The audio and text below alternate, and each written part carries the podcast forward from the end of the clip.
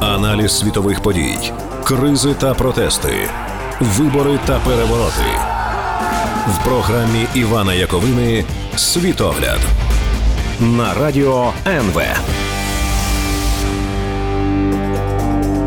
Здравствуйте, дамы и господа, меня зовут Иван Яковина. Сегодня 14 мая, начинаем нашу еженедельную программу о самых важных и интересных событиях в мире за пределами Украины, которые могут повлиять и на нашу с вами жизнь а, в эфире радио НВ. А, для тех, кто эфир смотрит, а не только слушает. Видно, что я снова нахожусь не в студии, я нахожусь сейчас в городе Нью-Йорке. А скоро уже еду в Киев. Но вот это последняя, а, за последнее время передача моя будет из Америки. Итак, а, главная тема, конечно, уходящей уже недели, прошедшей недели, по крайней мере, это новый раунд, очень острый раунд противостояния между Израилем и палестинцами в, на Ближнем Востоке. Поводом там для этого противостояния, для нового раунда противостояния стало выселение, насильственное выселение по закону э, нескольких семей из арабского района Иерусалима. Ситуация там очень сложная, я пытался в ней разобраться, на самом деле понять, кто там прав, а кто виноват, очень непросто. Я, например, не смог, поэтому я вот рассказываю вам то, как а, понял это я. Смотрите, в этом районе, это арабский район, там были приобретены дома еще давным-давно, примерно 100 лет назад, израильскими, точнее, тогда еще еврейскими просто поселенцами, они хотели переехать туда, в этот район, поскольку там расположена могила одного из древних еврейских мудрецов. А, однако, после войны 1948 года этот э, район перешел э, в э, управление арабской администрации, то есть Иордании тогдашней, и оттуда всех евреев прогнали. А, Потом, вот сейчас, эти люди пришли с документами в суд и сказали, вот у нас есть документы на эту собственность, дайте нам жить там, где мы хотим, и вообще давайте выселять оттуда тех арабов, которые туда вселились и живут там уже, ну, почти, в общем, сто лет. А, на это им сказали, а, вот этим вот а, евреям, то, что в суде сказали, да, хорошо, вы имеете право получить назад эти дома в свое полное распоряжение, и давайте вот тем арабам, которые там живут, сказали, выметайтесь-ка отсюда. У арабов, то есть у евреев есть э, документы на собственность этих домов, выданные еще Османской империей до, там, до ее развала. Но тут какой прикол? То, что арабы говорят, вы знаете, это не вполне честно. Почему? Потому что те документы Османской империи, которые выдавались нам на право собственности, Израиль признает далеко не всегда. Э, почему это так делается? Да потому что если бы признавались все арабские документы на право собственности, то арабам пришлось бы отдать вообще половину Израиля. А как раз очень многие арабы были изгнаны из своих домов во время э, первых арабо-израильских войн, и тогда, конечно, никто не обращал внимания на то, есть у них какие-то документы на собственность или нет, их просто выгоняли. Э, но вот по этому закону, то есть те люди, которые вроде как евреи, они имеют право на э, возобновление своего права собственности еще и от Османской империи, а вот арабские жители не вполне имеют на это, и вообще они не признаются собственниками. И, конечно, арабы считают это несправедливым.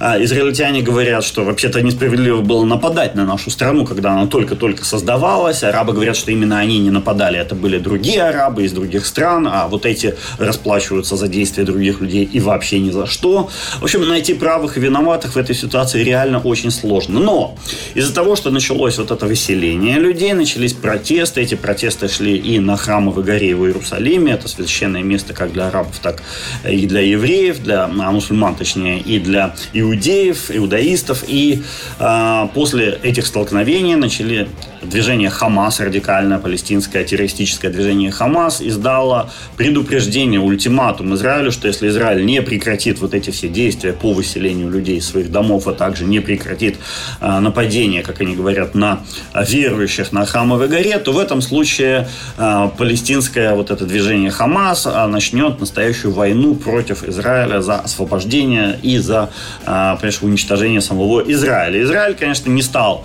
э, выполнять условия этого ультиматума, после чего и полетели ракеты в направлении Израиля из сектора Газа. Тут надо сказать, что ракеты, которыми э, пользуются палестинцы, они, конечно, косые, кривые, вообще примерно только половина из них даже взлетает, а те, кто взлетают, те из ракет, которые взлетают, летят по каким-то непонятным траекториям, и вообще крайне редко попадают хоть куда-то и хоть во что-то. Но все равно, конечно, люди, по которым летят ракеты, это типа ракеты градовские вот такие, да, только их запускают не с установок град, а просто там из каких-то подвалов, из каких-то школ. А, кстати, да, палестинские а, вот эти а, боевики очень любят пользоваться школами и больницами для запуска своих ракет, рассчитывая, что в ответ их не будут бомбить, поскольку бомбить школы и больницы считается вроде как не камильфо. Но, тем не менее, вот эти ракеты, когда они летят, естественно, люди очень сильно нервничают, люди пугаются, люди э, переживают и так далее. И ничего приятного, э, даже если кривые косы ракеты в тебя летят, э, в этом, естественно, нет. Э, в ответ Израиль, конечно, начинает наносить свои удары по сектору газа. Они, конечно, в сто раз более смертоносные. Почему? Потому что точнее оружие, лучше оружие убивает уж как так сказать, точно наповал, и там уже десятки людей были убиты. Израиль утверждает, что а, почти все убитые их ответными ударами это палестинские боевики, боевики движения Хамас. Сами палестинцы говорят, что почти все убитые это, естественно, мирные жители и дети. Кто прав, кто, кто не прав в этой ситуации, а опять разобрать практически невозможно. Я думаю, что привирают и те, и те, что, скорее всего, есть там среди убитых и боевики, и мирные жители.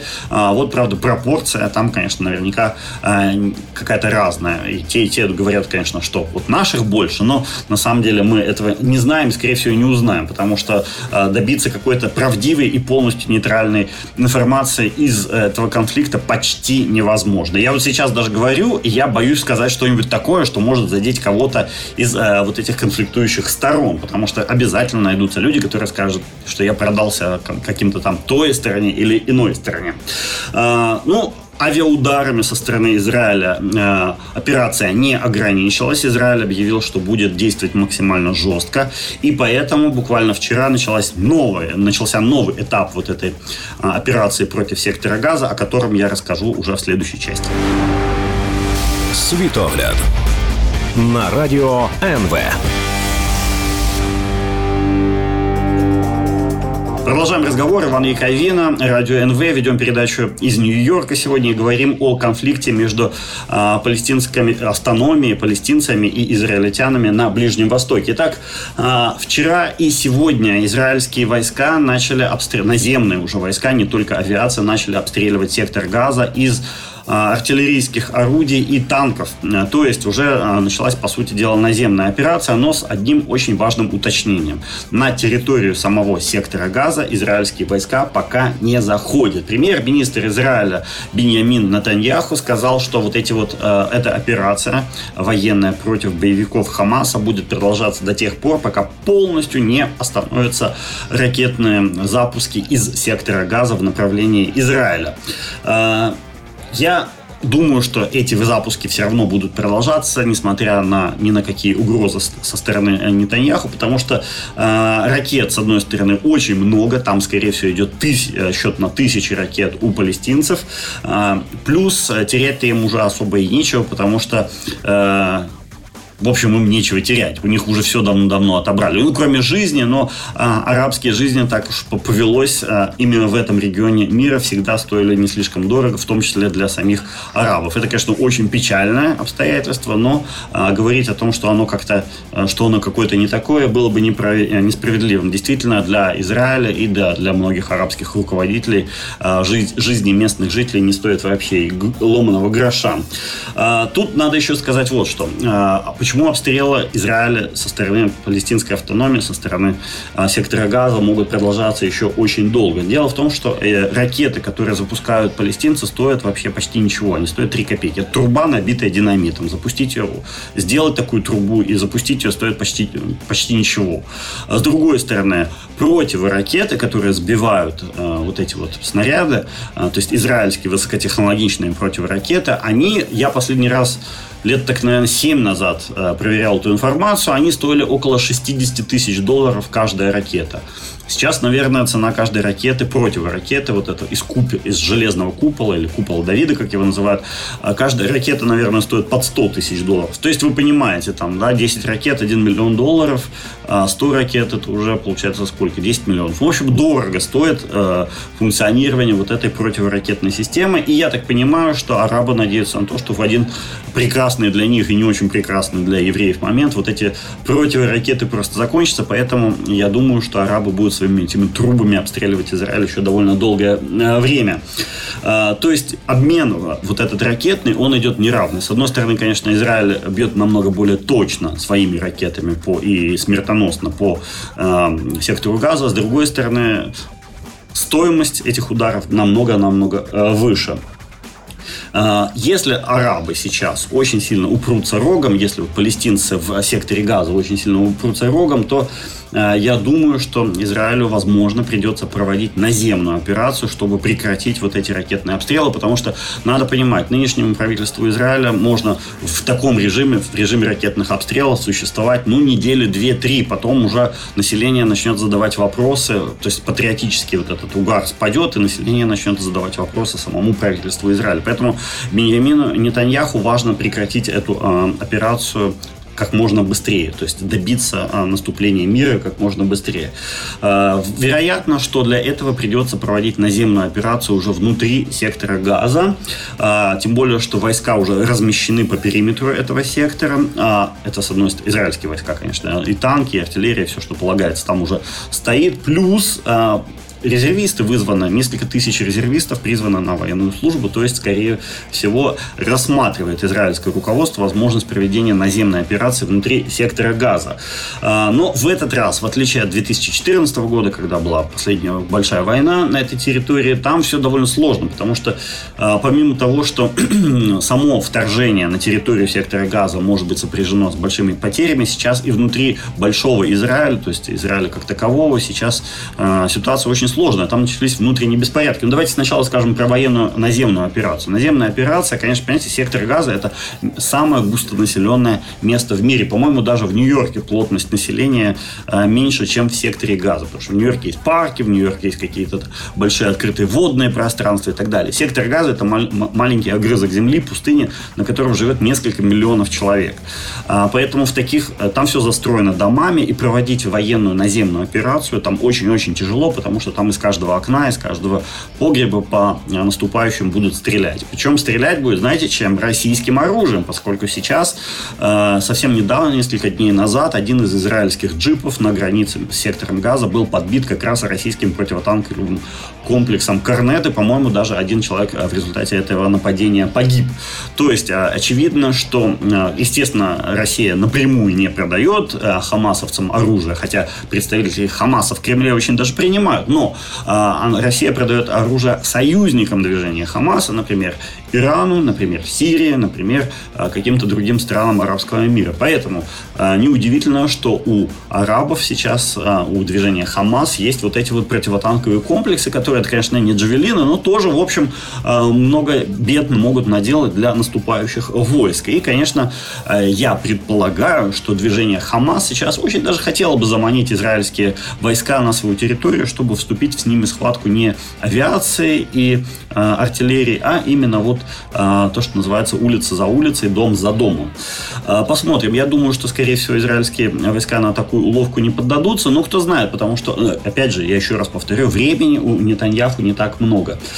Так, ну и давайте еще один важный момент. Сейчас э, начались очень серьезные столкновения, беспорядки, э, я бы сказал, погромы на улицах многих израильских городов, особенно тех городов, где есть очень большой процент арабского, мусульманского населения. Давайте об этом поподробнее подробнее поговорим уже в следующей части программы. Сейчас короткая пауза.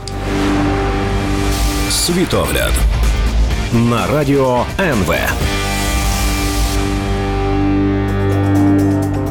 Итак, продолжаем э, разговор. Иван Яковина, Радио НВ. Говорим о, то, о ситуации на Ближнем Востоке. Как мне кажется, очень важно отметить э, такую достаточно новую, э, новую страницу в этом противостоянии, а именно, э, по сути дела, гражданскую войну на улицах израильских городов, где израильтяне арабского и израильтяне еврейского происхождения начинают набрасываться друг на друга, резать ножами, бить прутами, бейсбольными битами и так далее. То есть где-то кое-где доходит даже до стрельбы. В общем, ничего хорошего не происходит. Люди, которые, знаете, всегда израильские арабы, они, конечно, были не полностью лояльными гражданами Израиля, но все-таки гораздо более лояльными, чем те арабы, которые живут на э, оккупированных территориях или просто на территориях, как их любят называть в Израиле. В общем, э, эти люди э, всегда, они с израильскими паспортами, они пользуются всеми правами израильских граждан, ну, почти всеми правами израильских граждан. В, в армии они разве что не служат, но э, отсутствие э, возможности или необходимости служить в армии, это, знаете, не так уж и плохо. Особенно учитывая, что в Израиле армия, армейская служба длится три года.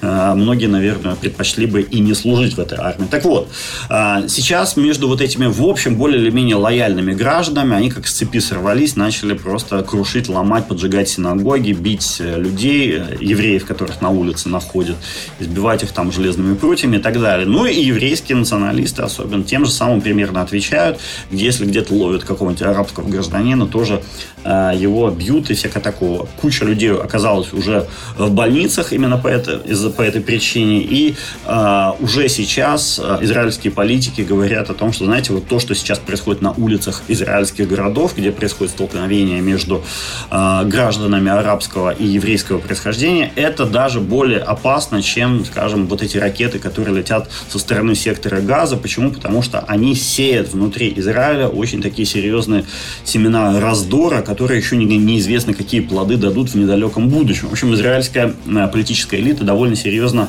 озабочена тем, что происходит сейчас на э, подавление вот этих беспорядков, на э, то, чтобы разнять вот эти группы националистов или э, экстремистов, или как угодно называть, людей, которые настроены, скажем так, на насилие, на насильственные действия в отношении друг, друг друга, направлены сейчас подразделения израильских пограничников. А, не военных, потому что армию как бы не принято внутри Израиля применять даже в подобных ситуациях, но пограничники, там пограничный спецназ вроде бы очень серьезно будут работать. А, не знаю, насколько это получится, но а, хотелось бы, конечно, удачи, потому что, понимаете, когда внутри государства уже продолжаются вот такие столкновения столкновения между гражданами одного и того же государства, да причем еще так разделенными по национальному и религиозному признаку, это, конечно, ничего хорошего для государства не светит. Э, смотрите, что, кстати, уже там десятки раненых, есть даже убитые в ходе вот этих столкновений внутри самого Израиля. В городе Лод, насколько я знаю, э, это примерно 20 километров от Тель-Авива, там самые серьезные, или это Иерусалима, от забыл, э, там сейчас самые серьезные столкновения. Нетаньяху, Беньямин Нетаньяху, которого называют Биби, сами израильтяне, да он сам себя так называет. Он сейчас, конечно, грозит всем железным кулаком, как обычно он это делает, подавить максимальной жестокостью любые беспорядки, любые, значит, там, проявления несогласия и так далее. Но этого кулака, по большому счету, уже никто не боится. Почему? Потому что все понимают, что э, по отношению к израильтянам, к евреям, э, Биби никаких железных кулаков не будет применять, потому что, ну, как бы своих не бьют, э, прям железными кулаками. А к арабам, опять же, уже терять им особо нечего, ничего они не боятся, поэтому эти заявления его про железные кулаки, в общем, не находят такого отклика, как в былые времена. А, я так понимаю, кстати, смотрите, что среди, у арабов сейчас тактика такая, с помощью очень долгой и максимально кровавой войны, а также со стороны дав... Э, с помощью давления со стороны международного сообщества заставить Израиль пойти на уступки в этом противостоянии, в первую очередь заставить Израиль отказаться от планов выселения арабских граждан из вот этого э, района Восточного Иерусалима, где вот находятся те самые дома, с которых началась вся эта история, с которого э, началось, начался этот раунд противостояния, где непонятно вообще, кому они принадлежат. Э, точнее, и те, и другие говорят, что принадлежат, конечно, им. Итак, смотрите, в прошлом, конечно, оказывать какое-то очень серьезное давление на Израиль международное было невозможно из-за позиции Соединенных Штатов Америки, которые при любых обстоятельствах поддерживали, конечно, Израиль в данном противостоянии. Однако сейчас ситуация стала очень сильно меняться. Почему? Потому что в Соединенных Штатах сейчас у власти находится демократическая партия, в которой становится все меньше и меньше сторонников Израиля и все больше и больше сторонников, собственно, палестинцев. Вообще, согласно недавнему, в марте проведенному опросу Гэллопа здесь, в Соединенных Штатах, а, там было, знаете, что сказано? В 2018 году примерно 21% американцев в противостоянии с Израилем поддерживали а, палестинскую автономию, то есть палестинцев. Сейчас, в 2021 году, таких людей уже 30%. То есть буквально за 3-4 года да, возросло количество этих людей на 9%. Мне кажется, это очень, ну, то есть на треть возросло. Э, динамика роста сторонников э, Палестины э, в Соединенных Штатах очень пугающая прямо для Израиля. При этом среди сторонников демократической партии, партии, которая сейчас правит в Соединенных Штатах, сторонников оказания максимально жесткого давления на Израиль уже 53%. То есть больше половины демократов хотят, чтобы Соединенные Штаты оказывали давление на Израиль с тем, чтобы заставить Израиль пойти на какие-то мирные переговоры и отказаться от насилия в отношении палестинской автономии. Мне кажется, а, происходит вот этот квантовый переход, фазовый переход, извините, квантовый скачок, когда э, меняется отношение вот с абсолютно полностью позитивного со стороны Соединенных Штатов к, к Израилю на, скажем, пока такое амбивалентное, двойственное. И если вот эти тенденции, о которых я только что сказал, продолжатся, то через некоторое время придется уже, вероятнее всего, сначала демократическая партия, потом, вероятно, и республиканская, отказываться от поддержки, безусловной, по крайней мере, поддержки Израиля в ближневосточном противостоянии. Как это происходит, почему это происходит, давайте уже поговорим в следующей части программы. Світогляд на радио НВ. Продолжаем разговор. Иван Яковина, радио НВ. Э, веду я свою эту сегодняшнюю передачу из Нью-Йорка. И давайте хочу э, сказать несколько слов о том, как американцы, э, отношения Соединенных Штатов и Белого дома к, по, к нынешнему кризису на Ближнем Востоке. Формально Джозеф Байден, президент Соединенных Штатов, поддержал Беньямина Нетаньяху в его противостоянии с палестинцами в ходе недавно состоявшегося телефонного разговора. Но при этом, тут надо сказать формулировки, какие у Байден применил при этом. Э, публично он сказал такую вещь. Э, то, чего я не видел, это чрезмерного превышения э, силы во время израильских действий против палестинцев. То есть он сказал не Израиль все правильно делает, а он как-то, знаете, по-хит- по-хитрому вывернулся, сказал, что я не видел чего-то чрезмерного, да, то есть что ни, ни одна, ни другая сторона не могли бы его зацепить. Раньше бы он сказал, Израиль все делает правильно, но сейчас Байдену приходится супер аккуратно подбирать выражения. Почему? Потому что внутри его собственной демократической партии сейчас огромное а, рождается про палестинское лобби. Очень многие люди внутри Демпартии США сейчас поддерживают палестинцев. И поэтому а, Байдену, которому нужна поддержка этих людей для проведения в жизни внутри американской политики необходимо так или иначе э, рассчитывать на поддержку и этих конгрессменов, конгрессвуимен в данном случае, да, потому что большинство из них это женщины, э, сенаторов и сенаторш.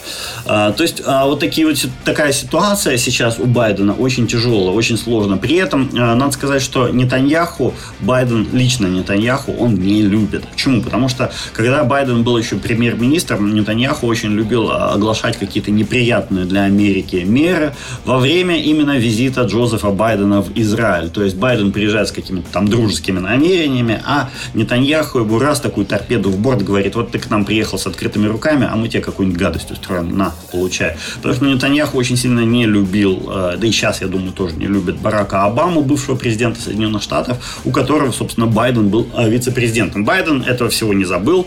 Я думаю, что и Нетаньяху тоже все прекрасно помнит, поэтому отношения даже на личном политическом уровне у них не очень хорошее. Более того, а, все помнят, как Нетаньяху изо всех сил поддерживал Дональда Трампа, который хотел, по сути дела, украсть победу у Джо Байдена. А, и Байдену, естественно, тоже это не нравилось. Байден это все прекрасно помнит. А, Нетаньяху ненавидел Обаму, как я уже сказал. В самого Байдена плевал, когда Байден приезжал. Ну, плевал, естественно, фигурально выражаясь, когда Байден приезжал в Израиль. А сейчас вот Нетаньяху мешает изо всех сил Байдену договориться с Ираном по ядерной сделке. В общем, отношения, конечно, не очень хорошие у них из-за этого всего. Хотя формально, естественно, они соблюдают все необходимые э, правила хорошего тона и поддерживают друг друга, заявляют о том, что мы союзники, мы никуда друг от друга не денемся. Да, союзники со стороной, но не, но не лично с Нетаньяху. Вот такая позиция у э, демократической партии. Э, кроме того, в Вашингтоне, откуда я вот буквально вчера вернулся, э, я э, много раз слышал ситуацию, э, то есть такое мнение, что все вот это противостояние на Ближнем Востоке, которое сейчас развивается, устроено, собственно, самим Нетаньяху ради того, чтобы остаться у власти. А какая ситуация в Израиле? Там все довольно тоже закручено и сложно. Нетанья... Там, если вы не в курсе, совсем недавно прошли четвертые подряд очередные, можно сказать, внеочередные выборы. Никак не могут уже четыре раза подряд выбрать израильтяне себе э, стабильное, постоянно действующее, нормальное правительство. Таким образом, Нетаньяху, он сейчас премьер-министр, но, по сути дела, он такой caretaker, то есть он, э, э, то есть не caretaker, он просто э, следит за тем, чтобы, то есть греет место, вот что, вот так, наверное, правильнее всего сказать. Тем временем оппозиционер, главный, так сказать, противник э, на данный момент Нетаньяху, зовут его Ир Лапид, хотел до недавнего времени создать коалицию после последних выборов коалицию, чтобы убрать Нетаньяху от власти, отодвинуть его от власти. Если бы Нетаньяху отодвинули от власти, почти сразу и почти автоматически начался бы уголовный процесс против нынешнего премьер-министра, и с очень высокой вероятностью он отправился бы сидеть в тюрьму. В тюрьму он, конечно, не хочет, поэтому делает все возможное и невозможное для того, чтобы не дать создаться и появиться на свет новой коалиции во главе вот с этим Ейром Лапидом. И, собственно, американцы, многие здесь, в Соединенных Штатах, вот те, по крайней мере, кто живет и работает в городе Вашингтоне, они считают, что нынешний раунд противостояния был специально затеян э, Нетаньяху для того, чтобы не дать сформироваться новой коалиции и чтобы самому ему остаться во власти. Я думаю, что э, такая точка зрения не лишена определенного э, смысла. Почему? Потому что э, Лапид был готов э, для того, чтобы создать коалицию. Лапиду, скорее всего, надо было создавать коалицию с а, арабскими партиями. Сейчас, после всего того, после вот этих погромов, столкновений и так далее, и так далее, конечно же, ни, ни, никакой речи о коалиции с арабскими партиями быть не может даже теоретически. Это полностью исключено. Этого не может быть. Поэтому, скорее всего, Нетаньяху сохранит свой пост. И в ближайшее время в Израиле пройдут очередные, внеочередные, уже пятые по счету выборы в КНЕС. Knesset. А, такая вот история. Тут еще а, я что хочу сказать.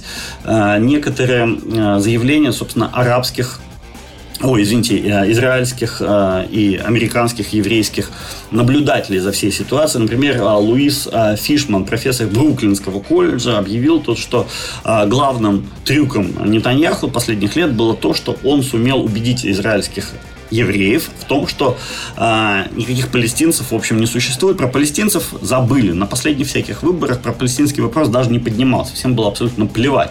То есть, и вот э, э, это, значит, Луис Фишман пишет то, что вот этот э, тщательно выстроенный домик из карт, карточный домик сейчас э, развалился, и все увидели, что, э, что Нетаньяху занимался, в общем, иллюзионизмом, а не налаживанием реального мира в Палестине. Это одна а, цитата, скажем так. И еще одна э, э, Митчелл Барак, э, политический а, аналитик из Иерусалима, сказал газете «Нью-Йорк А, то, что Нетаньяху сейчас находится ровно в той позиции, в которой он всегда предпочитает быть, то есть посреди кризиса, который может ему сохранить пост премьер-министра. А, поэтому, по словам а, Барака, все еще открыто полностью. То есть любые возможности могут быть у этого кризиса для продолжения. Вот такая вот история. Світогляд на радіо НВ.